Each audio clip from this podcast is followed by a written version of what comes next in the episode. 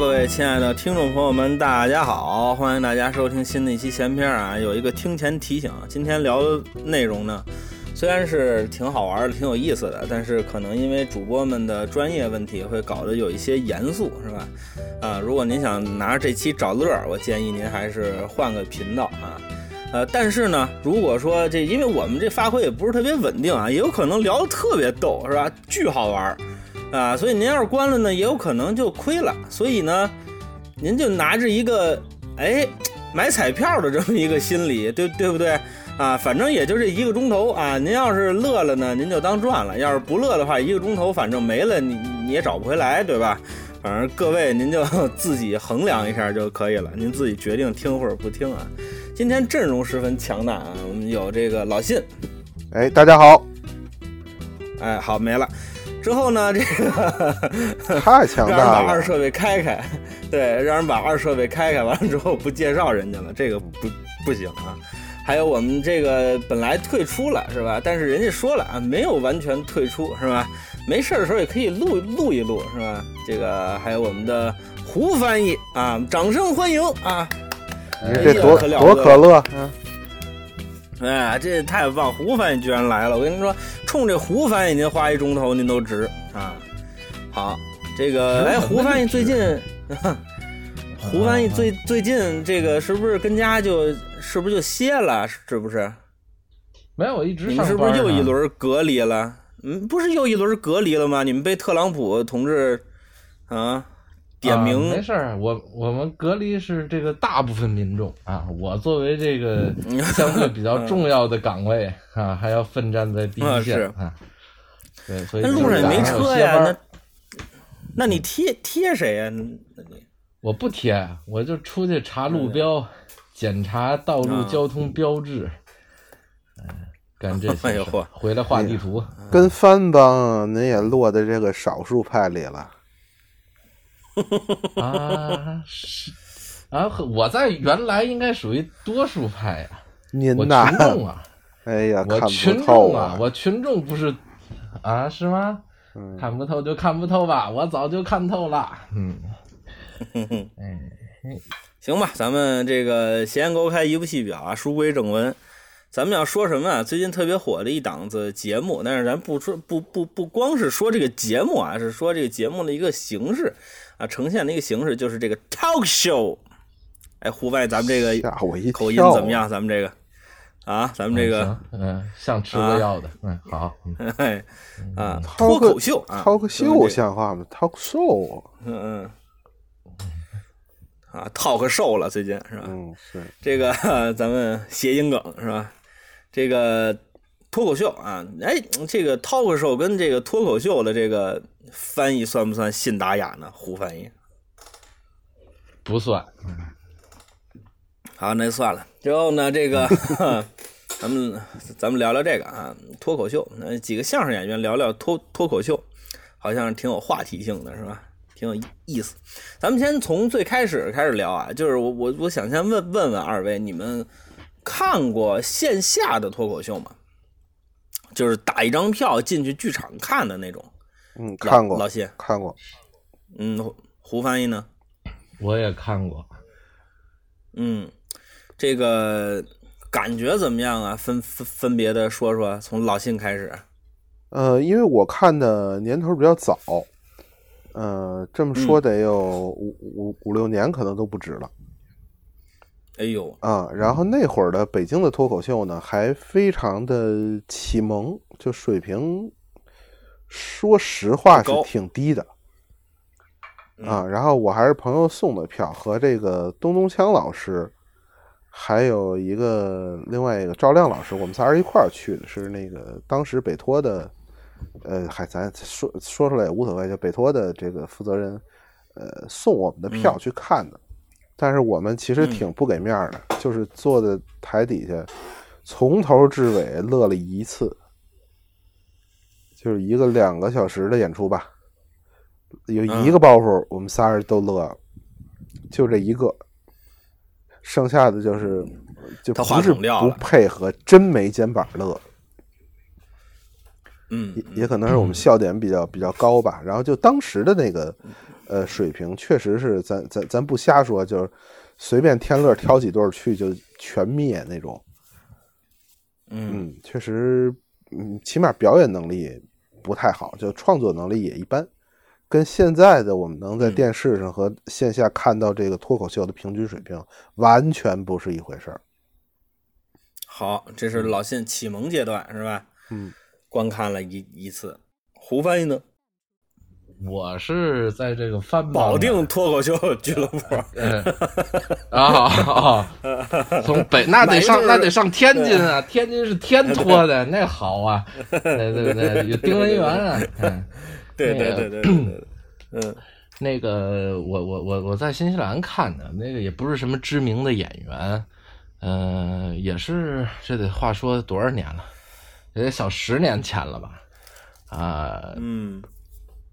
嗯，不是特别喜欢，嗯，就是反正充斥的就是比较低级的梗，而且我觉得也是文化语言所限吧，好多时候我真的觉得不是特别可乐，啊，嗯，嗯嗯，行，之后我呢，我知道脱口秀应该还挺早的，就是。脱口秀在中国还没有没有这个，就是当然，呃，在中国一直有呃中国演员在演这个东西啊。但是我知道的就还算是比较，我知道的那会儿，我身边还没有干这个的啊。之后这个，嗯，就后来看看这个，后来是什么时候？好像就是从王自健老师他们那个八零后脱口秀开始，嗯。就才有说用普通话说这个，完之后那会儿我就知道了，因为那会儿跟王建老师比较熟，之后还参与过他们的一次创作啊，跟王建国一块儿就参与过一次。之后呢，我线下去脱口秀就还是比较，呃呃，就去过一次。老信说自己不给面只是从头到尾没乐过。我觉得我那次是。是更不给面的，我连一段都没听完我就走了啊！我们实在不好意思走。嗯，对我我进去那个剧场里面，就是一个姑娘在说，我现在还能想起她那个包袱是什么。嗯，就是呃，她说我很难，就是这姑娘说我自己很难，我每天要上班，每天要挤地铁。那那个时候可不是启蒙阶段了，就是脱口秀已经有点起范儿了。就是有点在全国遍地开花的时候啊，然后我就进去听那个姑娘说，我我我我很难，我每天要上班，我每天洗我我现在正就是她正在洗脸啊，她一边洗脸一边说自己很难，就是说我还要化妆，我还要取悦别人啊，我都这么辛苦了，还有傻逼不给我鼓鼓掌，我听到这个之后，我后背发凉啊。哦，就是这很正常，现在。对我当时是完全我不我不是评价这个演员的好。或者他的坏，我只是说他完全超出我的认知了，嗯，就是他我没见过这么演出的，就是我就被吓傻了，我坐在台底下，底下的其他观众乐的都不行，咣咣鼓掌，我坐底下我就我就懵了，我说咋还能还能这样呢？之后我就走了，然后就就就我就 我就实在实在是做不下去了。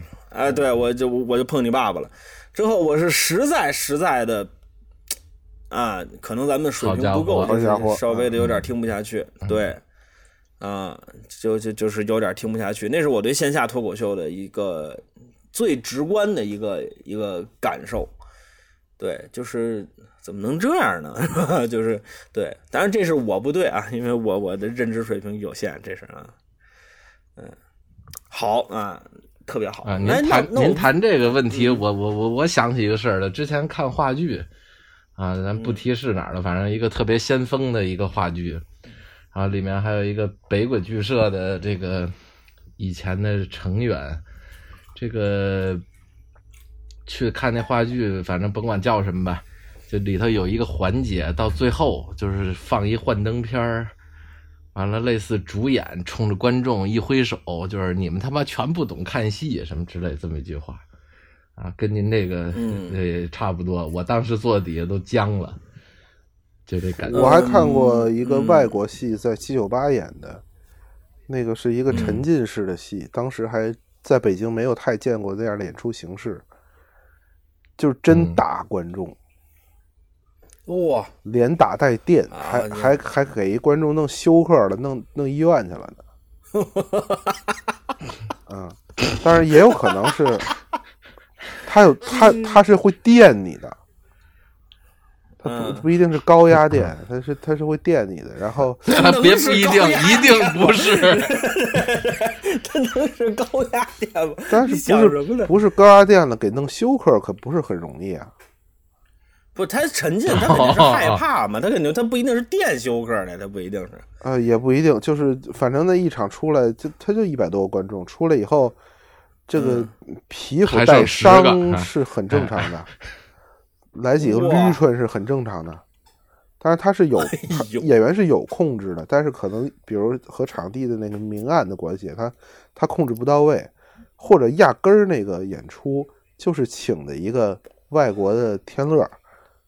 呃，你明白吧？就咱觉得哦，好像外国来剧团，也许在人当地就是个半业余，就是他本身对那个演出的控制的经验就非常有限，或者压根从理念上觉得就觉得不应该控制，我们就是这么玩的，就把你们打嗨了才对呢，嗯之类的，谁知道？那准是演话剧的嘛？我怎么觉着有点逼？哎，是话剧，他那个邪教那个主题就是他相当于他们演的都是都是希特勒。他们演的都是那种帝国统治，那戏好像就叫《帝国》之类的，然后都站在那种站在一个大概二层楼高的那么一个车，每个人都站在那么一车台上，底下有轱辘，可以四处走，拿鞭子可以打人，什么乱七八糟的。嚯啊！然后你只能四散奔逃，然后边上的墙上有电，反正有点狠。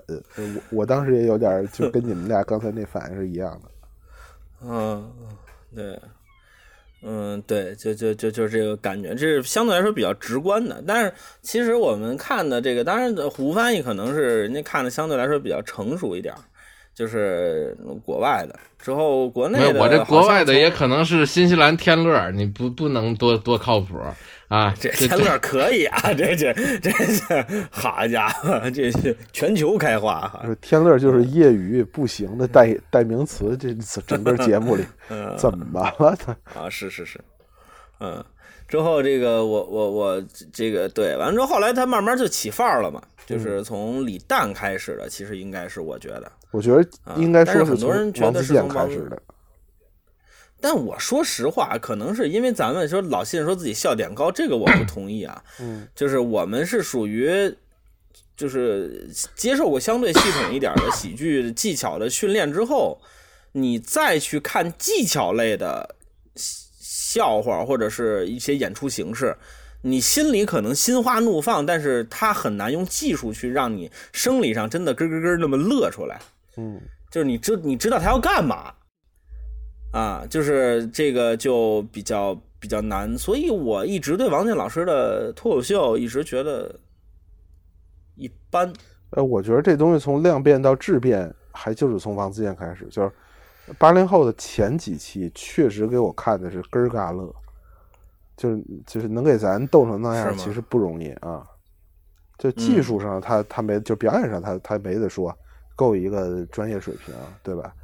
然后创作上那会儿，呃，李丹、建国还有那个已经故去的赖宝老师，呃，还都是估计是，就是肚子里还有好多东西没掏干净的，就是质量还是挺好的。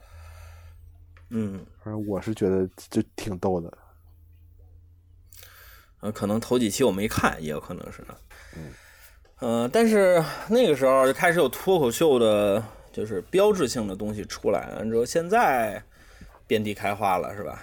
啊，哪儿都有脱口秀俱乐部，一直到现在的脱口秀大会啊。之后跟老辛主要看了一下这个，嗯，我还真是抱着学习的态度看的啊。不知道老辛啊，我开始不是我，我开始是那个身边人说好，因为我脱口秀在我的脑海里还是上次去线下的那个印象，所以我我印象一直不好。他说身边人说，哎呦，这个这特好玩，你看看吧。然后我就抱着试试看的，真是这个心理去看了，嗯呃几个片段，然后觉得哇，已经成这样了吗？就是我我说实话，第一第一感觉不光是觉得好，而真是有危机感。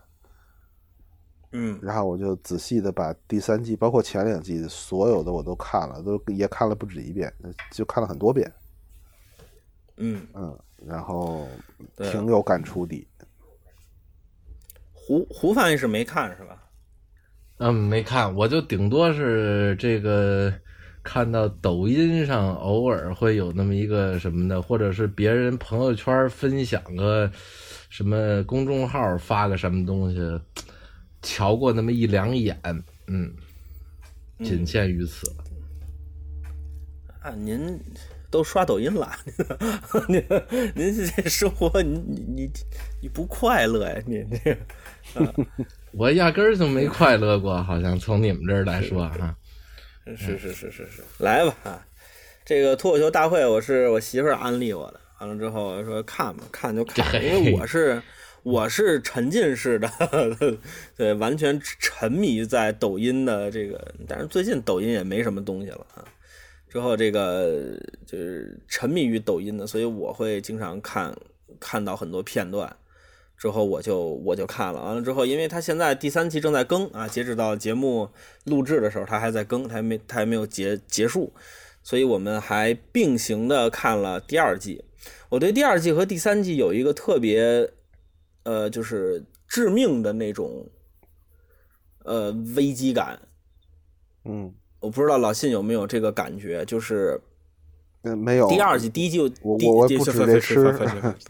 我也不是干这个的，我不是那么危机干嘛？不不不是不是，对，不是不是不是，就是我看第二季的时候，它也不是危机感吧，就是，呃，它第二季跟第三季差了是一年吗？一年，应该是应应该是差了一年。对，我你再翻回头看第二季的时候，你突然觉得他们那个很多包袱的设计是有点 low 的。嗯。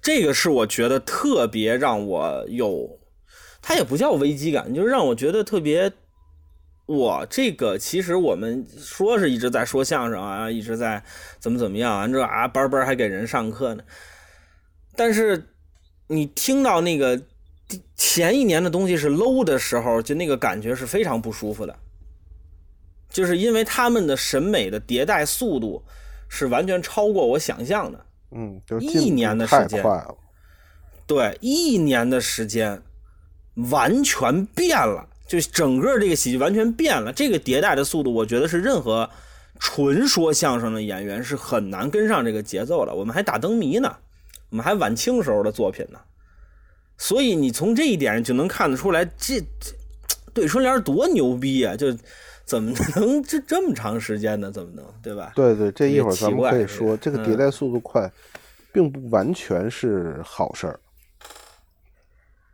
嗯，我看群里大黄老师好像要参与一下，是吗？哦，哦，他说看来是赶不上了啊。哦嗨，那嗯嗯，那就算了啊，不理他了。对，之后对这个迭代的速度确实是稍微的对啊，很棒是吧？行。呃，那咱们就开始说吧。啊，其实我还是想问一下你们，你们跟脱口秀演员聊过天吗？嗯，我聊过，我还有一个很算挺熟的朋友是是脱口秀的，现在是一扛把子了。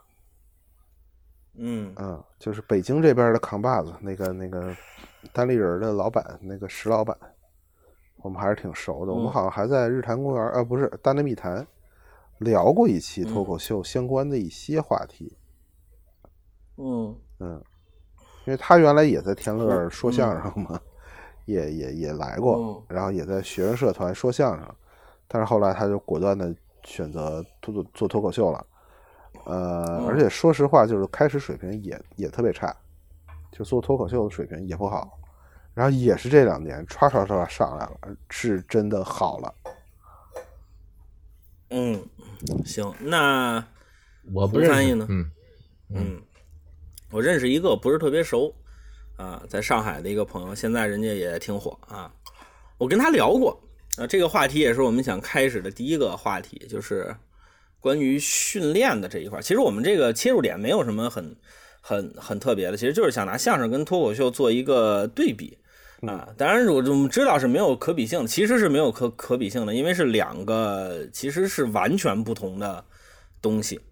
啊，这就感觉上评书跟相声感觉很像的，其实完全不一样一样。就是呃，我我我我我跟他聊过，就是关于说我我问过他们说你有没有，比如说我现在给你安排一个学员，嗯，你会教他什么？啊，咱们会有很多可教的，你先背个罐儿，对吧？你先练站姿，之后你先练这些东西。他说没有，这些都没有。我说那你会教什么？他说教写包袱的逻辑。嗯嗯，这个我之前是没听说过的，这但这次看脱口秀大会，嗯，对对，就这次看脱口秀大会，我也有这个感觉。我觉得脱口秀的演员的表演的这个过程，几乎来说，其实没有任何没有任何受过专业训练的这个这这个东西。这就是为什么导致了看第二季的时候，于谦老师频频对他们发起攻击，啊，当然打引号的攻击。他确实在相声演员看起来，这个东西就是一门没有的，就你完全不会。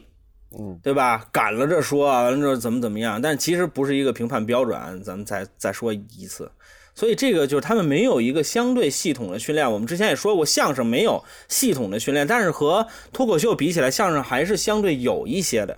他们是完全没有的，所以这个导致了他们的两极分化特别严重。要么是特别会演，要么是六十分以下四五三四十分的这种演员完全不会演。嗯，他们很难去塑造一个六十分的演员。就是我可以上台，可以看，但是可能不强。他们没有这种演员，这个是我觉得是因为他们没有系统训练导致的，就是在表演上，在表演上没有系统训练导致的。老辛，你觉得呢？嗯，训练是一方面，而且他，我觉得还不光是训练，是是他没有系统，就是他那个，他其实很难总结出一些规律性的东西，啊，个性太强，每个人是每个人的方法，呃，他不像相声，确实一百多年了，而且那个成熟范例太多，你拿传统相声，你听你听一百段。你再傻，你也总结出规律来了，你能听出口风来，最起码，对吧？是这个在脱口秀界还不太，就你即使拿外国那些成熟的经典的东西去听，其实也一人一样。呃，他比较依靠个人能力和天赋，呃，基础训练不是很容易做到的啊。嗯，是是他的，我觉得是他，嗯，他这个一翻一瞪眼的包袱啊。嗯，这个就是他不用训练，在我看就是这个这个文本摆在那儿和他演员在台上没区别，就是这是我的直观感受。我我虽然没有说把这把这个你们现在看这一季都看过，但是那片段我且瞧过一些。而且也有那个，就是底下的这种，就是线下的演出啊什么的一些，尤其是前面一段时间封城的时候，反正没什么事儿呗，就刷刷视频看看，也看过一些。我觉得他那个，他主要就是包袱的构成，他包袱构成太行程太短，嗯，容易包袱三十秒就就翻了，你超过三十秒就就盯不住了。这个他就没他他他他训练什么呀？他训练。对不对？赶紧说，只要能说明白话，就就可以完成这项任务。啊，那也不是这个，我们那还是有翻的好，翻的不好的。是这个，我们在这个什么，我们在这个这个这个群里头说了，就是脱口秀演员的大段叙事是很是很差的。就这种大段叙事在相声里面是非常常见的，就是要铺垫，铺垫的这个过程，它可能是一场，甚至说有大的那种大段叙事，十分钟都没包袱。嗯，对吧？就让你去呃，当然可能十分钟这种有点过于夸张了，但是呃，三四分钟的总是有，对吧？而且很多这种大段的叙事，就是大段叙事，我觉得是整个脱口秀演员的一个最大短板。当然，人家不倚仗这个，就是人人家是不倚仗这个。对，而且这个这个，我觉得他们都在尽量避免大段叙事。大段叙事在脱口秀里是一个不好的事情，硬伤。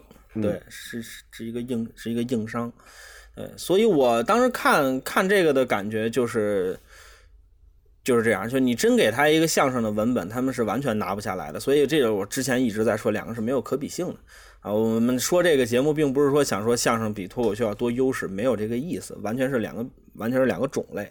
嗯，对。你看于谦老师在第二季，就是首先说于谦老师是明白人，就是他给那些选手提的一些改进的建议啊。嗯，说实话，都都让我特拍大腿，就真是明白人，一嘴叼在河洛肚上，对，说的都特别是地儿，而且就是一针一针见血，对，就你拿这改去吧，就你把这改了，立马就涨三十分。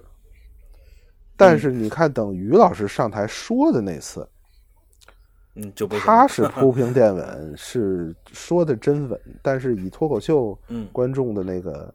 欣赏习惯预期，嗯，对，就是挺泥的，嗯，对，就是挺泥的，嗯，嗯。但是我媳妇儿看于谦老师的那一期的时候，她就说：“哇，于谦老师真牛逼。”我说：“ 怎么呢？”他说：“他没有用劲儿就给我带进来了。”嗯，就是于谦老师想说的话，就是他一张嘴，哎，你跟着他就就走了。就是他不是很激昂慷慨的说一个什么东西，但是哎，稍微一领你，你就你你自己就过来了，啊，这个不是不是于谦老师好或者坏，他就是是是是这届观众不行，是 对对，他他他们他们对于对对呃不是有说脱口秀观众其实跟相声观众是两批观众嘛，那是他们对其实他们不太能受得了于谦老师这种铺平垫稳的，嗯，大家预预期也不一样。嗯，是我我作为一脱口秀观众的时候，我确实觉得于谦老师那个太温了。呃，不是不是我一个下了班累得跟孙子似的，进了酒吧要了一瓶酒，听五分钟想获得的东西。嗯，是，嗯，对你稍微有一点我脱了裤子了，你就给我看这个的感觉。哎，对，嗯，我我把裤子都脱了，你就给我看这个，这这这这这就是。对，嗯，好啊，这个不是你有你们有什么要说的就说啊，对吧？不用非得等等我 Q。你不是您您说说吧，您光 Q 我们了，您都没有表达。我呀，我还没表达，我刚才都表达半天了啊。就是我就是觉得他们的大段叙事是相对来说比较弱的。其实他们还有一个没有系统训练的一个特别好玩的事儿，说跟台上来回走这个。这个在相声演员里头，这个是不能不能不能接受的，就是因为这当当然也跟我们用那个就是那个麦克风啊，那个话筒杆啊是有关系的。那个东西限制你。如果要是真是穿西服的话，其实你看相声演员还是更倾向于，就尤其逗哏这边啊，还是更倾向于来回走一走的啊。就是这个这个对，你看姜昆老师能够把是不是啊？对对对对对，满满台飞啊。号称叫人民剧场无人机是吧？就是这个 哪儿来这么一句？这不光 不光说是满台飞，这说都不是人了，都太狠了。嗯，对，这这个相声演员还还其其实还是更希望走动一些。但是其实你的技术区别，突然想到了一个，相声演员是先说完话再动。脱口秀演员是一边说话一边动，这个跟他们拿着话筒和不拿话筒，这个是是一个挺大的一个一个一个区别。嗯，嗯，完了之后，他们没有系统训练，还有一个特别有意思的地方，就是我看的时候看的特别津津有味的。刚才跟老辛也聊这个了，就是关于他们让尖儿的这个表情和他们的动作，嗯，实在是让人 有点不能接受。我先说一下什么是让让尖儿啊，就是我们说到一些比较好笑的地方，底下观众会欢呼会鼓掌。那在这个过程当中，你不能顶着观众啊，因为在鼓掌的时候，台上演员说的是什么，底下观众是听不清楚的。你必须要停止你所有的表演，停止你所有的动作，等这个尖儿过去。说了，那当然他打诗不完全对啊，他是怕听不见后边的词儿。嗯，对，就是他他这个鼓掌让尖儿，就是相声让尖儿呢。呃，老前辈也说过，说在台上说话没什么难的，最难的是在台上不说话。啊，这个是最难的。他不说话体现在很多地方，比如八马褂啊，撒谎的这边说完了之后，那边两个人在说话的时候，这个人在干什么？呃，这个很难然后还有一个就是在底下观众鼓掌的时候，底下观众掌声不息的时候，你该做什么？相声演员里面有很多的像马三立先生啊，标准的让尖时候的表情，他整个身体还带着人物。我对对对你不屑呀，对你有恳求啊，或或者是什么，他一直是在运动当中的。但是其实脱口秀演员在让尖儿的过程当中是千奇百怪的，就这个，我觉得跟他们没有系统训练是有直接关系的。哎，老老辛跟胡翻译呢？呃，反正仅就第三季啊，因为之前确实。呃，有一些这个第三季现在已经很著名的演员，在看前两季的时候确实不成熟，但到第三季的时候，我我因为我为什么之前跟丁老师特意说这让尖儿，我觉得他们的让尖儿啊，有些是开始有有思考了，有有设计了，但是那个跟相声的要求还是说不一样，预期不一样。是。我发现他们有很多有趣的让尖技巧，甚至有些有趣的不让尖技巧。嗯，他们经常会故意不让尖儿，顶着走，就顶着。顶啊，顶着是顶着尖儿走，顶着你的掌声走，跟你相声也有类似的技巧，嗯，相声也有类似的技巧，但是相声顶尖儿的这个目的是因为后头有一个更大的尖儿，除非这种情况，相声演员是必须让尖儿的。嗯，那我觉得在相声里，如果有这种情况，就说明你的包袱设计不合理。就是两个大尖儿中间儿没法上尖儿，必须连着说，其实设计是不合理的。呃，不是，他他有可能是观众的问题啊。嗯，就是他被观众一下，嗯，对，就观众被戳到了，这这这一下，他可能设计的是一个中型的一个包袱，他可能跟哪使都是中间的，但是就在这儿使尖儿突然要起来了，是必须得把这个尖儿给压回去的。嗯，啊，别笑了。就是必须的，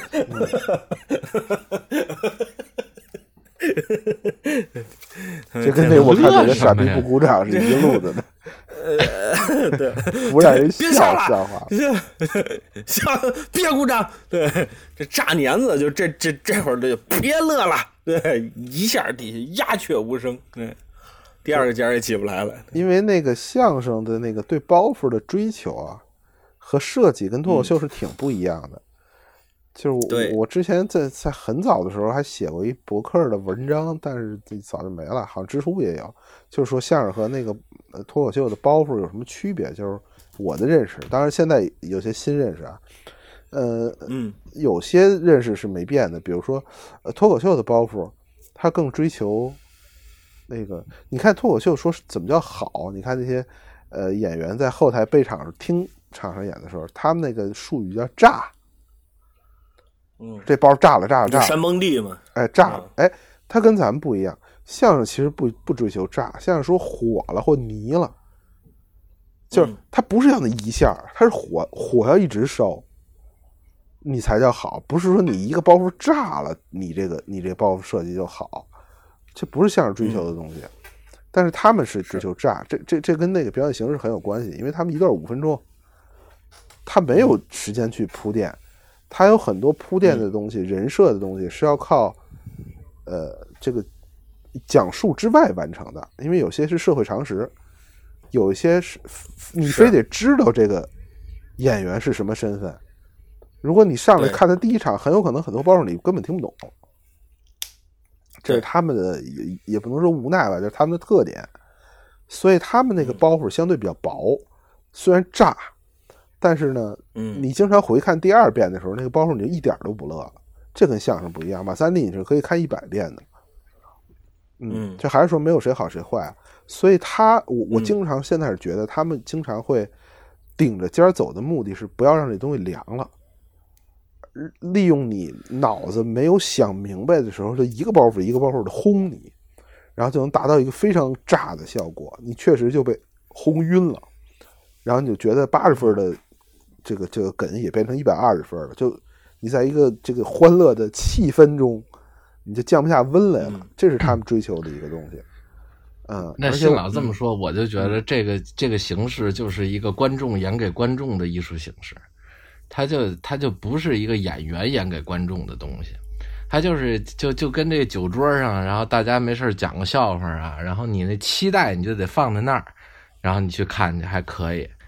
你但凡用一个这个去欣赏一个专业演员去表演，那都是扯。那这这真的是，我我看过一些片段呀，这个这个，这大家各种的捧，我觉得那是一综艺节目效果，那都是剪辑恶意善意剪辑造成的结果。那那是底下人真乐的吗？是他说到这儿，这底下人真是这反应吗？对不对？你你你你给。都都不敢不敢这么说。您看的是一综艺节目，您看的不是一现场的一个录像，那个里头水分就掺太大了。现场录像我倒是也看过不少。嗯嗯，不，我我不能完全同意和那个观点啊。丁老师，您说，我也我也不能完全同意，因为作为一个前有那么一点儿小知名的。相声演员，我也参与过一些电视的录制。我自己认为我在现场说的非常好，呃，带观众，啊，现场观众乐得前仰后合的。但是我后头看我电视的东西，我觉得就不行。电视和现场的要求就不是一套东西，要求是不一样。啊，呃，是啊，是没没说要求一样。我是说，您看的是一个。叫什么？这个限制就是电视节目，然后您把它作为一个这个叫什么？作为一个真正一个演出的一个评判，我觉得还是不胡翻译。如果他能在电视上山崩地裂，他在现场绝对次不了。电视的要求是更高的，电视的要求绝对是更高的。他如果综艺效果能出来的话，在平常生活能给你乐死啊！您说。我的意思是说，这个玩意儿剪辑了以后，是一个这个，就是经过综艺节目处理以后，它是是有变化的。它在生活中未未见其怎么样，而且大家很容易被被这个就节目组满处乱蹦的这些动画特效啊、这些字幕啊什么这些东西带节奏，知道吧？啊，有了心理的暗示，这就是非常严重。呃，举个例子说吧，昨天昨天我我我刷我刷这个这个这个这个呃抖音，那我看着一个什么呢？呃，这羽泉里头那没进去那位啊，叫什么我不知道啊，我我分不清他们俩谁是谁。海泉就没没出事儿，哎，没哎没出事儿那位。呃，是一个什么电视节目呢？反正有有有华少，还有什么人不知道。反正就是上街去拿一云锣，他说这个找着这云锣之间这音高了，然后敲一个沧海一声笑，拿这云锣一个一个去敲，然后我怎么听这调怎么不对？然后我觉得那是我这音乐素养不行，我这耳朵有问题，我我听不准，我就下载下来了，我直接发给宋老师了。我说宋老师，您给评鉴一下，这对吗？他这我怎么听着那么别扭啊？然后宋老师听那底下就是这各这这字幕啊蹦什么啊，果然是音乐人，然后如何如何这个那个的，然后搞得我自己直怀疑人生，然后发给了宋老师。宋老师说啊。啊，你别看他们胡诌，就就是他们跑调的啊，就就就就就这么一个，你知道吧？那所以就是他这个很多东西，他是这是就是节目，就是愣瞪眼说瞎话，你知道吧？呃，也不不完全是吧，因为您毕竟没看这这这这这期节目啊，这个这个有些东西还是片段我也看过，片段我也看过。啊，我觉得那么回事，大家觉得好可笑，我觉得一点都不可笑啊，哪儿就可笑？我我确实觉得很多包袱是非常不错的，就是有些设计是，比如说呢，表演也不错。嗯，呃，甚至有一包袱给我，我我觉得我有日子有年头没乐成这样，一个包袱给我乐成这样了。呃，还不是这一季的包袱，是上一季的那个王冕和 CY 有一次那个。说什么我我当年爱过的姑娘什么的那个，那个音乐的那个形式的，然后有个包袱什么我在操场王冕老师太快了，快的以至于他看不见我那个包袱，哎呦太无厘头了，就是完全在期望之外，十万八千里，打了一愣啊，给我逗的。那个王冕老师让我颠覆了对于使喜剧抱吉他的这个这个形象，对他这个吉他抱的还是非常好的。包括您净看的是那位抱吉他的，那可不是吗？对，完之后王王王冕老师这吉他抱的非常好，而且他在其实他在唱歌的时候，他还是有语言的技巧的。比如他最近特别火的那个“我不想上班，我不想上班”，就是那个他其实还是有语言技巧的。就他还是中间有停顿的，对，就是对这他这这个这我也看了，这我也看了，但我觉得没有他前面一个好。前面一个是什么我不记着了，但是我前面看那个我觉得比这社恐啊，社恐，嗯，我觉得比这好。嗯，呃，不，他那个他他那个最可乐的就是他中间的那个停顿，你回去他那个停顿其实是有咂摸那个滋味的感觉的。嗯，对，我当着大张伟和李云迪，我玩什么？乐器就是他，他，他就是你感觉他那个他那个停顿是有，是是有语言技巧的，对，他是有，对他感他那中间的那下停顿就是技巧，对他不是那个那那个什么，他要趟下来了，那这这这个包袱就要从比如九十分可能就要减到比如七八十分，就要往下掉十分这种，但是他只要有这个停顿一下，这个东西就有咂摸的这个劲头了。嗯，而且这个王冕老师这个文本的设计能力啊，是我非常嗯呃敬佩的。我觉得很厉害。你就拿这个“我不想上班，不想上班”这个说，他这第一段完了以后，这个整个歌的逻辑就已经出来了。你知道他怎么反转了，对吧？嗯，他必然后边几番都是这么反转。嗯，但是我后边几番一番都没猜着。他在哪儿转？怎么转？对，一番儿都没猜着。第二个那个大妈那个还有点你你可能没想明白，因为这跟第一段那个翻的方法还是像的。然后到他，嗯，而且逻辑上是对是顶着的。对，辣子鸡我就完全没想到，他爸那番我完全没想到。然后到他爸那番太牛逼了，他爸那番太牛逼，他他爸那番值得反复观看。对他那个，对。啊，打麻将呢挂了，我就觉得这太牛逼了，这个。然后到吉他那番，我觉得他已经没有余地再出新了。你让我想，我真想不出来还能怎么出新了。然后他居然使了个花招，我觉得以咱们平时对那个包袱的敏感程度，能让我一番都没猜着，我这哥们可了不得。是。王王冕老师是还就非常有两下子的那个是，这这这个包袱那么难猜吗？我我觉着好像，那我觉得比较，我反正没猜着，我真没猜着，我也我也没猜着，我也没猜着。我因为我 当时看第二季的时候，我之前说过嘛，你现在看第二季特别 low 啊，这个大家我跟大家说一特别好，前不是疫情嘛，我跟我媳妇在家吧，能刷的全刷完了。他也没更新呢，那大家也不不完之后，我们就开始回看第一季的《奔跑吧兄弟》。你当时你记得，哎呦我天呐，《奔跑兄弟》太逗了，怎么那么好玩？你现在回去再看，我，整个那个环境，那个综艺的环境是是是混乱的，嗯，就是大家是互相之间不让盖口的，等于当时是没有套路的，就是他没有现在的这些拍摄的所谓的这些技巧，非常乱。第二季的那个脱口秀大会也是，回看第二季的脱口秀大会的时候，我跟我媳妇一块儿看吧。他基本上演员刚一张嘴，我就知道他包袱要翻在哪儿了。嗯，对对对，就他一张嘴，我就知道你包包包袱要翻在哪儿，你都不用说话，你张嘴，行，我这这就知道了。啊，你不用说了，对吧？啊。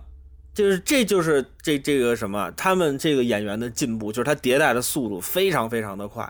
对，他现在已经能让你猜不到了。我觉得这第三季非常厉害了。这比较优秀的几个几个或者叫几组，那个包袱就真的是猜不到，预期完全完全在预期外边。嗯，挺厉害的。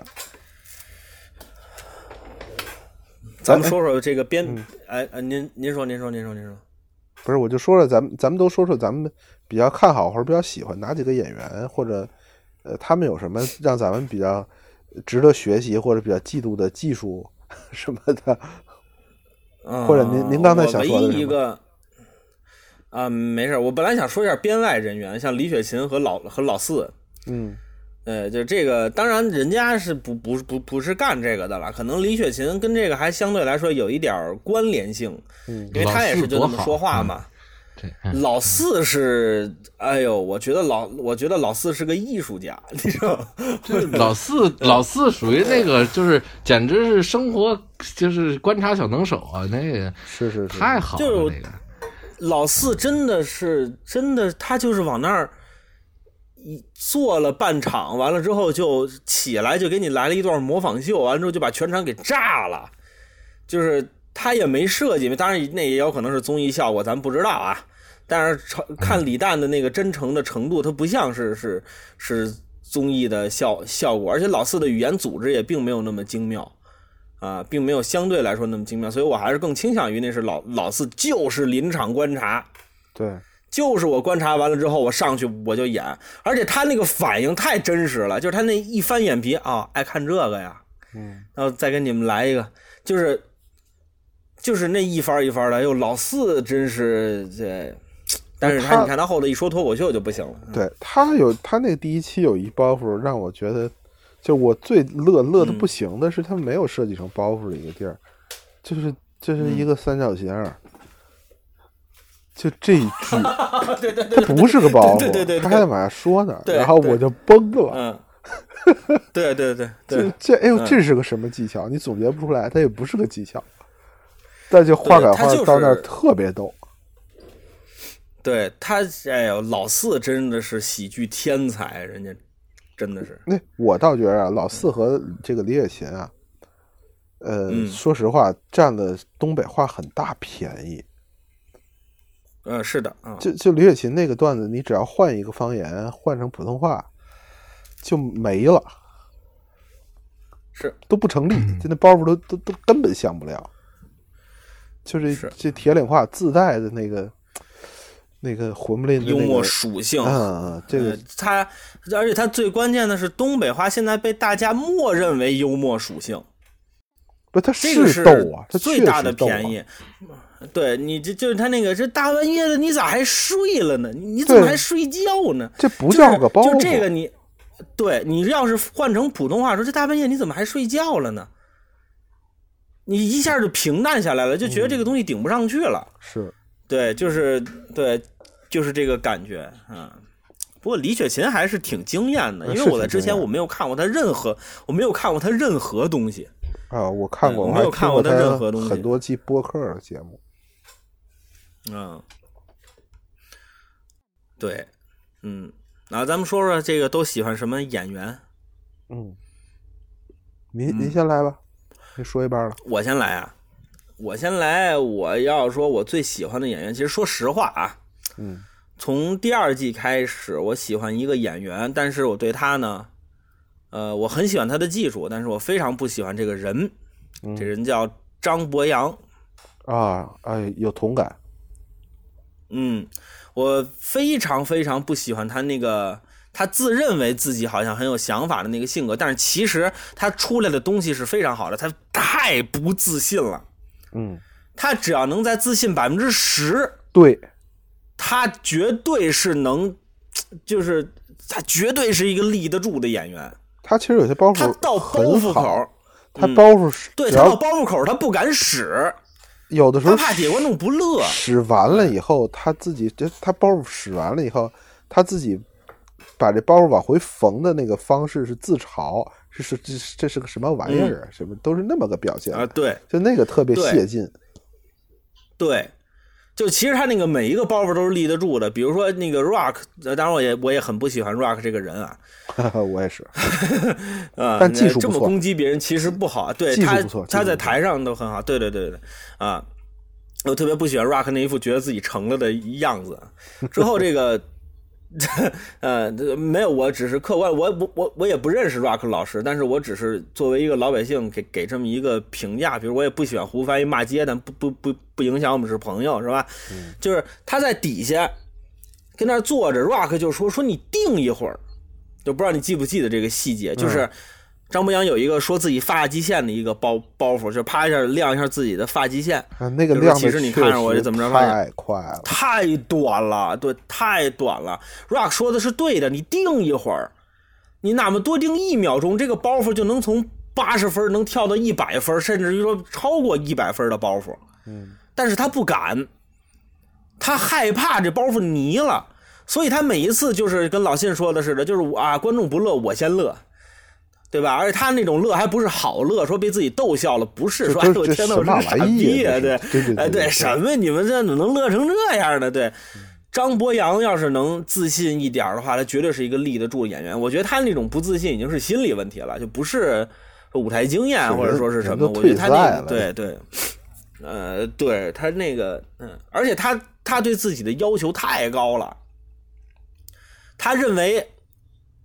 他每一次上台都觉得我拿这个文本不是我最好的，嗯，到自己觉得接接不住自己的时候，人家就直接不玩了，嗯，到这一季第三季，张博洋完全是半放弃的状态，但是其实剧本也还不错，所以我觉得，嗯，对，就他就是一个好演员，但是非常不喜欢这个人，啊，非常不喜欢这个人，啊，之后，嗯。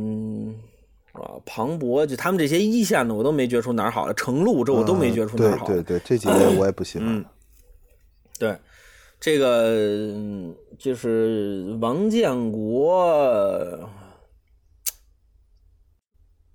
哎，怎么说呢？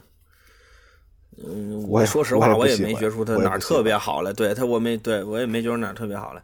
啊，呃，我最喜欢的就是说，我最喜欢的就是。就是说，呃，他没出场之前，我要盼着，嗯，是杨丽，嗯，嗯，我太喜欢杨丽了，因为我觉得其他人都是在话赶话盯包袱，杨丽是唯一一个他在让尖儿方面、使包袱方面，他有自己的理解，而且他是有一套自己可行的、可重复的技术的，对。他是，他不是那种，就是比如说像第一个出场的那个叫小块儿，你还记得吗？啊，小块儿，北京的那个，其实没有什么技术可言，完全就是自己说话逗。对，对，小块儿那个情况，我第一次听小块儿，我也觉得哇，这个太逗了。包括 House 这两个北京籍的，应该都都是他们，他们的表演就属于那种极度的不稳定。嗯，我听完小块儿第一场之后，我特别盼着他第二场。他第二场再上来的时候，哇，这什么呀？这这这这是，就一点都不好笑，一点都不可乐，就是这感觉。但是杨笠是始终能给我持续，就他是可以持续输出的。嗯，他可能每一个作品都到不了一百分或者一百分以上，但是他每一次过来都是八十五分、九十分，咣咣打你。对，这这个是非常可怕的。如果大家从事过喜剧创作和表演这个这个情况，每一场都到八十分、九十分是很不容易的一件事儿，没有人能发挥的这么稳定。所以我觉得他，我觉得是这些演员里专业性最好、专业化最好的，就是他已经有对有有系统、有技术，而且还还有很多新技术。嗯，可重复。那这个您一会儿说吧。还有一个，嗯嗯。对，就是你这个还有一个，就是我非常不，我我也不不不能说非常啊，还是容容易得罪人，也没有人火是吧？就是谁知你是谁？我对对对对对，我不是特别喜欢斯文啊，我也一般。我说实话，我从感觉上，杨笠是可以把斯文撵在地下打的，就是他对斯文是整个的压迫他，因为他们两个人的呃性别是一样的，之后其实创作类型是趋同的。就都是有点女权或者这个独立女性的那个感觉出来的，但是杨笠每一次给你的切入点都是你想不到的。是，但是斯文不一样，斯文就是一副男的都是大傻逼，完了之后他咣咣咣咣咣，他在台上就就那样。但是杨笠不是，他是有技术在的，所以斯文我也并不是特别喜欢。所以这几个怎么那么火呢？就是不。不是特别理理解。但是像我们这种都属于毒奶，你知道吧？就是我们看上的演员基基本上是不可能夺冠的，你指着杨笠夺冠是不可能的。对，基本都是毒奶。对，就是这一点我特别的那个什么。就比如说这个，但你你看现在严哥也在旁听是吧？就是对于严哥他们这种就是美术生啊，对宋老师，嗯，没有，宋老师起挺早啊，这点儿。这不是宋老师吧？说好些话了，没听见。完了之后呢，像这个，你比如说像严哥他们那那种，就像咱们看画都是看什么？哟，这画真像这个，嗯，对吧？哎呦，这画的跟照片似的。但是严哥他们那种可能受过美术训练的，觉得这种东西它就是技巧嘛，这没这没什么的。人家就是啪拿一笔歘画一道，这好，就是他的审美。已经跟别人不一样，就是跟普罗大众已经不一样了，所以我们看好谁，他不一定这个人能能能怎么样，他也许很弱，对，就是就是就是这个感感觉，唯一一个能有这个实力啊，唯一一个有这个实力能站到那个巅峰上面，就是能跟庞博他们去掰手腕的一个人，就是张博洋。张博洋是有相控兼打的东西的，张博洋是有相控兼打的东西的，但是他对。他那个操性就是永远就是这个人出来，我就特想照他下坡兜一拳那种。对你他妈好好的，就是就怎么就不能好好的呢？就是这真是他妈的。肉克老师跟他唯一的区别就是，我也想来一拳，但是不太敢。这嗨，对，嗯，开始打不过。这个各位两二位聊挺热闹啊，我这个插不上什么话啊，但是虽然我也知道一些人。呃，然而我分不清楚他们叫什么，嗯，不重要，大概看脸能知道是谁，所以也也也也不说什么，我只是觉得吧，就是啊，怎么说呢？就是可能是因为平时我的娱乐方式里没有人强加任何价值观给我，听戏也好啊，听相声也好啊，这里头没有价值观，那个。这脱口秀里自带价值观，去你娘地！我他妈的凭什么看你？对吧？嗯，这这这这是我的感受。嗯嗯，就是我我我我看小品是吧？你顶多就是说你那立意我不喜欢也就算了，但是没有他妈掰着你脸告诉你你这是傻逼，那不你是傻逼，别人都别扯淡了，就就就你干这件事就。这就很傻逼了，已经。这我觉得这是我，这是我，这是我容忍的下限。嗯，不是这种利益是是是是那个是环境特定的。是是是，在辽台那种完全是赵本山主场的时候，你说相亲有什么利益？嗯，对吧？啊，海燕的，你你说那玩意儿有有有有什么没没有？纯搞喜剧的人，你说就你看这一点，其实就行了。要什么利益啊？特别。特别想说，就是中国这种莫谈国事，勿论人非的这个这个语境环，就是他这个语言环境以下，相声前辈从古至今是很少有利益的。嗯，就是从有相声那一天是没有利益这个东西的。我更倾向于我给你讲一个故事，嗯，我给你讲一个财迷回家的故事，对吧？我给你讲一个，他也不表现了讽刺了什么什么什么东西，没有中心思想，没有，你知道吗？没有中心思想，就是一个故事啊，一个舞台事故，对吧？我更倾向于我给你讲这么，或者说是文人之间的文字游戏，它是很东方的一个东西啊，这个东西很难走出国门嘛，对吧？就是说这个啊，嗯，我我倒觉得这这个这个也是我的观点是，嗯，价值观的东西，嗯，并不能一棍子打死。呃，我我还是觉得像这一季，觉得他们技术迭代了，不光是表演技术、创作技术，其实在价值观上也迭代了。他们更注重规避自己那些过于尖锐的价值观，而呃会，但是会更对更勇敢的站在一些普世的价值观上。这个从表演上。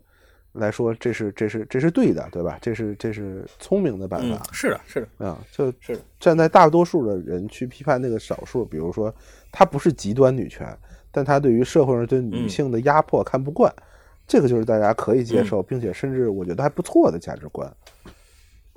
嗯，这个其实价值观输出啊，我不是说它好坏的问题，是很危险的问题，因为有人三观不正是不自知的。嗯。就是对于他们来说，比如像呼兰，我知道，我知道，嗯嗯，对，我没有影射你，就你不用，你不用影射，你就直说就可以了。对，呃，有些人三观不正是不自知的，对吧？所以这种情况下的这个观点的输出其实是有危险性的。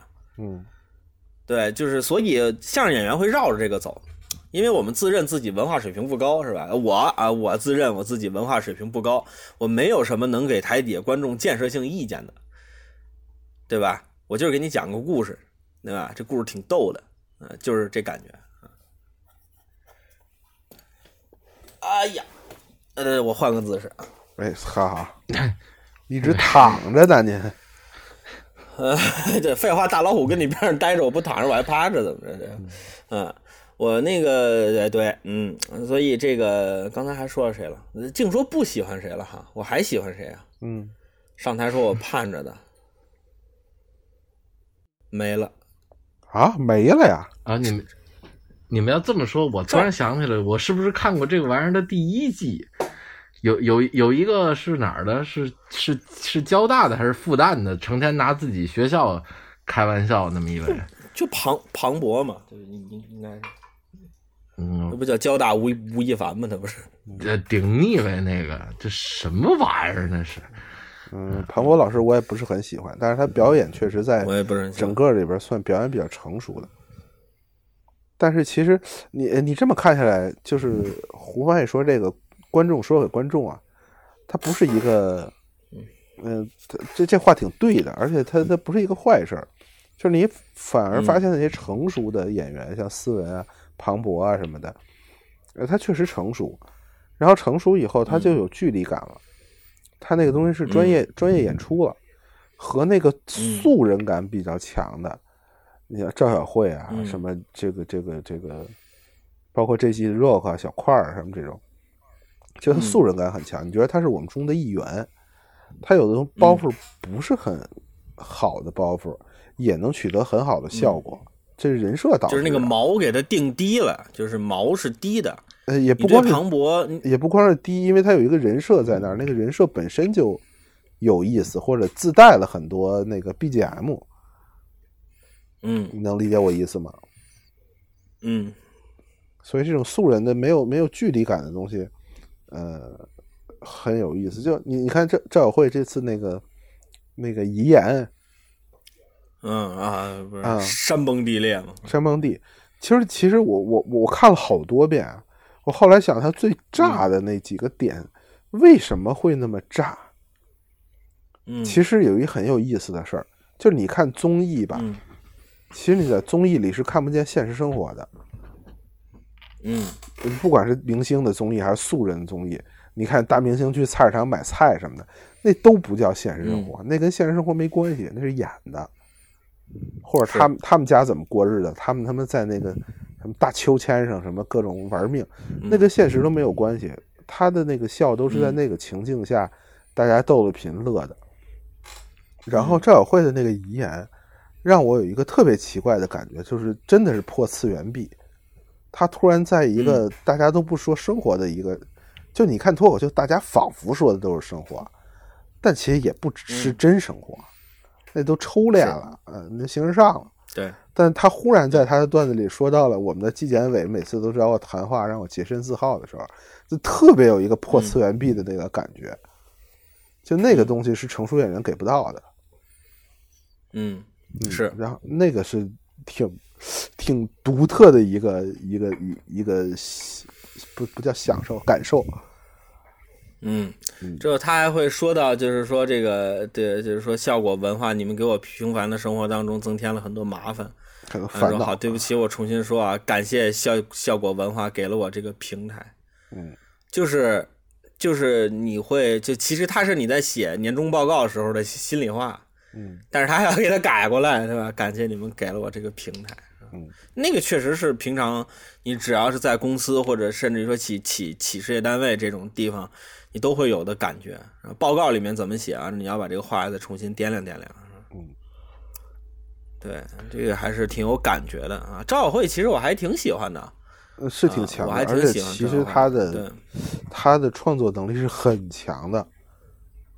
表演也不弱，只不过他是一直就是贯贯彻他的人设，他不去做那种特别呃大范儿的、特别突出的表演，他都收着。但其实你看它是有设计的，它的那些小节奏、小变化的东西它是有的，它故意不做特别大。嗯，有点票友心理，就跟我们说相声似的，不想弄得特别好像那样的就专业的低级了似的。但是这没没有没有讽刺专业的意思啊，就是就是就是票友活和那个专业活的那个审美不太一样。嗯嗯，然后这几个素人的有票友感的，我就觉得有点意思，包括严颜悦。也是觉得，嗯，因为你没有见过这种东西，他确实在那个人设里边出了好多你别人没法用的包袱，是不可能有这种技术，但他们就有那种技术出来，也是新技术，没见过的技术，就刘全利、刘全刚有什么不能用的？他们那那差远了，他根本不是一回事儿。嗯，人那是哑剧，人家那那。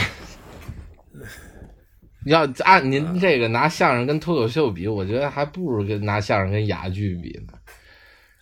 区别就是一说话一不说话。喜剧是其实互相之间是不能比的，你没有其实没有可比性。节目开头就说了，没有可比。性，其实是没有可比性的，对吧？就是大家侧重点不一样，这个东西最开始搭建的基础逻辑不一样。大家想，大家受到的训练也不一样，所以它本身没有可比性，只不过是这两年火。哎，对，那老信还有你接着说。那天我想的一事儿来，咱们这这稍微岔开点儿，就是我在想，传统的相声演员里有哪些人在台上以相声的名义说过脱口秀？赵本山、郭德纲，相声相声，他们不算传统。郭德纲后期说那些就是脱口秀，就是闲板儿，就真正以相声的表演，甚至是老一辈，你想想有谁在台上说过脱口秀？我还真想起一个例子来，就是杨少华。嗯，杨少华有一段是纯脱口秀，完全是脱口秀技巧，脱口秀的创作思路，就是那个打麻将抓赌的那个，你记着吗？大妈，你姓什么？我姓李。您叫什么？我叫张瑞，这姓李叫张瑞。他有一点慢才的那个，他是一一个人演慢才的那个玩法。你你你去想想，那个包袱构成全是慢才的包袱构成。嗯嗯，大妈，你怎么了？我有听了。什么叫有？我说我有病了。他那个，他那完全是一段脱口秀。嗯啊，但是是那么那么老的一个演员，在那个场合演也不违和。嗯，他都没太用相声技术，他用他真是用了我，但是他自己可能不自知啊。我真是觉得他用了好多慢才的技术，嗯，就自己当吐槽艺的那个那个那个玩法。嗯，顶懂，嗯嗯。其实那个慢才第一个昌叔子浩第二季的时候，他们挺可乐的。呃，表演太表演太初级了。这表演太太糙了，太糙了，表演太糙了，对，就完全。你看那日本，我不给你念叨过年会水平，我不给你念叨过那吗？对，我不给你念叨过那包袱吗？那个，那个日本漫才的那个，他们那个，哎呦，他们那包袱真好。对，就是那个，包括中国某著名相声演员抄抄袭的那个。嗯，你看这个金岩和钱主播在那个上海演的这些漫才。呃，包袱也未见得多好，但是他 他他他技术就是比那个昌叔他们技术成熟的多，所以他包袱稳得住。但是他包袱其实没有昌叔他们那个响。前主播可顶的够厉害的，我看那顶懂。嗯，但还是比他们好，你去看看就知道，那俩完全就是大学生年会水平。哎呀，昌叔还可以了，子浩太弱了，太弱了。嗯，他对昌叔还行。昌叔还还可以，他还够得上一个演员。子浩就找个厂子上班就完了，就别干这个了。我前天看那个单立人举办的那个脱脱口秀大会，在新浪直播的那个，有一对一男一女的厦门的史德曼才，嗯，呃，不错，非常不错。嗯，我忘记他叫什么，叫叫王什么那男的叫好像，呃，挺好的，就表演和那个设计都挺好的，呃，推荐大家可以找找，不一定有啊。嗯，嗨，因为他是直播的，他不一定有录像。不是，你不用这么说，老信跟新浪有仇了。我呀，嗨，因为新浪那个直播是是没有及时回放的，一般看直播你可以拖着看，他那没有，过去就过去了。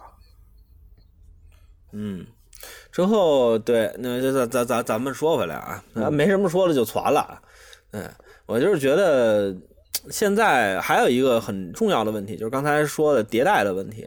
嗯，就是我之前说，除非他们是黄金一代啊，任何行业都有黄黄金一代是吧？嗯啊，就除非他们是黄金一代。如果要他们不是黄金一代，如果要是照这个培养人才的速度的话，那确实没有人干得过他们。对他们这个迭代的速度有点太快了。但是老信好像对于迭代速度快是一个略微有一些危机感的感觉，是吗？哎，就咱咱之前聊天的时候说了，就我身边我还跟几个这个干这行的人、干相声这行的人聊过天儿，就大家有两、两种反应比较明显，一种就是我操完了，这哪干得过人家，没戏了。然后另一个非常极端，就是他们都不会呀，这都骂呀？呃，胡帆有点有点这这个倾向啊。嗯，还有我还有著名的著名相声演员还跟我说过这个，而且他还在我的安利下仔细又仔仔细细看了一遍，然后之后还是这观点，就是从表演上他们都不会呀，包包括这个王冕，他就说王冕这是这这灵啊，这个。但是我我个人是不太同意的啊，但是为什么有这么两种观点，也也也也挺逗的。我是觉得这个迭代，呃，是不是黄金一代？我觉得肯定是黄金一代了。这个艺术，呃，尤其在中国，我觉得就是那个上升期，那一代人会特别好。不管什么艺术，一旦稳定了，一旦系统了，可学了，大家可以复制了，这东西就不太好了。这东西就下坡了，嗯，所以这也就是憋了那么多年了，这一代好，哎，这个这个没有什么出口，是吧？攒了一堆东西，一堆情绪，跟这儿散散闲话也就完了，嗯，再怎么着，哦哦哦，这这跟您差不多，这个。这个可以，您这个非常准确，对不对？没有这种心态，那谁最熟悉啊？我最熟悉，是不是？对 对不对？这这算什么呀？是不是？对不对？就找地儿骂衔接，谁都会骂，对不对？对，我真不是跟你说，你回去看一遍，那那有些咧子设计的是很高级，那不是说拽就拽的，真有高级包袱。这不服人家是有，我没我没否认您说的高级包袱，我说的是这个状态，就是说它里头好的东西有没有？肯定也有啊，有可乐的东西。我也不是说我看这个东西就不乐，但是我只是说对这艺术形式我压根儿就没有兴趣。第二呢，就是 这个，就是啊，那你不能不允许我没有没有没有没有兴趣吧？这还得可以可以可以可以可以可以对吧？可以往往我压根儿就往往往后，我压根儿就没有兴趣。然后呢，你说这里有好包袱，这个您您您过一个两个包袱出来，我们听听啊，是吧？然后完了之后呢，那个您说让我回去看那节目去，对不起，我没那么藏头，我不是好被人推荐什么我就看什么的，你知道吗？我我给你这个，你不推几个我觉得不错的。哎，然后这个这个这个呃。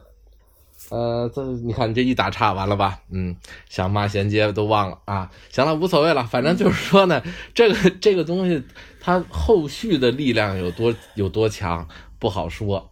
嗯，呃，而且是我就从第几根我就下这定义，我就说这就是观众演给观众的。你等会儿观众瘾过了，这事儿就过了。哎，就是在台上那观众瘾过了，这事儿就过去了。这个呀，什么都一样。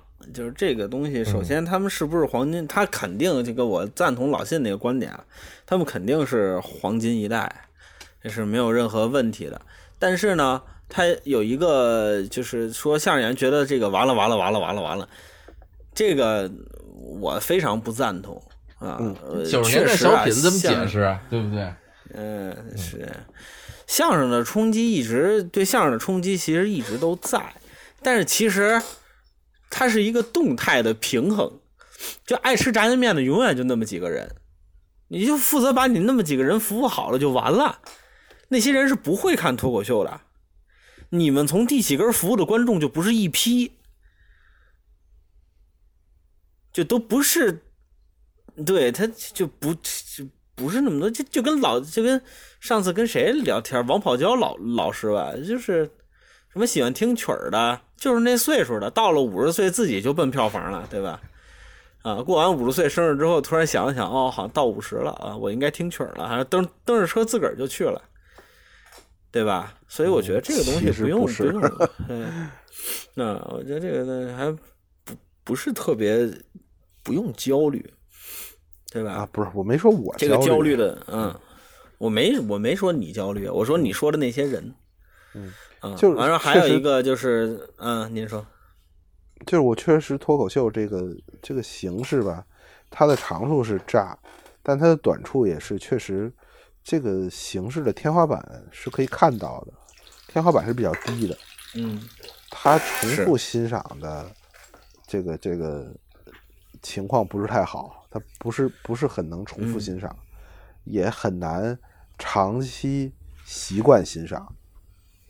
嗯，包括他自己的表演技术、创作技术，呃，上限都会比较相对比较低。我觉得，像这个第三季这样百花齐放，已经是一个很厉害的局面了。能出现，我觉得这就是巅峰。这种，这个这个就是像漫威一样，灭霸死了之后。就不可能再有灭霸活着的时候那么巅峰了，对吧？所以小泽买那点东西很有可能砸手里了，你知道吧？就这个东西再也叫不上价去了，就是，对吧？已经完蛋了，已经，对吧？就是他如果要是以投资的方式干的话，这已经买赔飞了，已经。对，没有，他可以卖给他二叔啊，对不对？这对对，正好小泽的这个行为属于正好把玩具买在高点上头了，对吧？就直接买到巅峰上了，对吧？完了之后，对，就是后头大批的降价这啊处理完了之后，对，嗯，然后这个开玩笑啊，嗯，所以这个就是一样，喜剧前两天《欢乐喜剧人》第二季还是第一季，应该就算是巅峰了吧？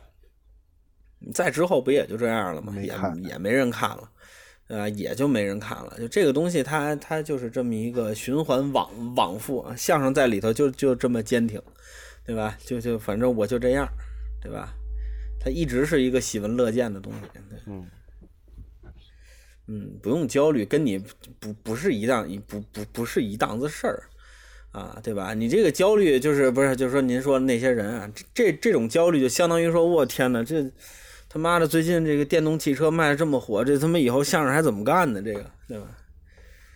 就是跟你没关系，是吧？嗯，所以我觉得这个没有那么没关系。对对对，它确实是没有那么没关系的。但是我就是觉得跟你关系还并不是特别大。嗯，确实会分流一些观众，但是，嗯，嗨，一时一地。嗯，干什么没有分流观众呢？对不对？那哪儿多多来耍猴的也可能分流观众，这都不要紧的，你知道吗？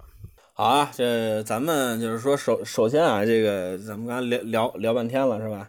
这个呃，我是就咱们最后总结一下，首先这个节目不是说相声比脱口秀多优胜啊，因为这个现在这个杠精还是比较多的，对吧？防杠精是吧？我们没说相声比脱口秀要优秀，我们也没说脱口秀比相声要优优秀，两个都是很优秀的搞笑的这么一个艺术形式，您爱看哪个看哪个。对吧？我们对于呃发表的个人观点，比如说我不喜欢 Rock 这个话，我当着他面我也敢说。对，这没什么的。对我认我认为骂街这件事儿就应该是你敢骂街，你就敢当本主骂街。你不要给我 定义，你不要给我定义啊这是骂街。对我没有骂街，我不喜欢这个人，对吧？我没有骂他，没有侮辱他，没有侮辱他的人格，我只是单纯的不喜欢你这个人。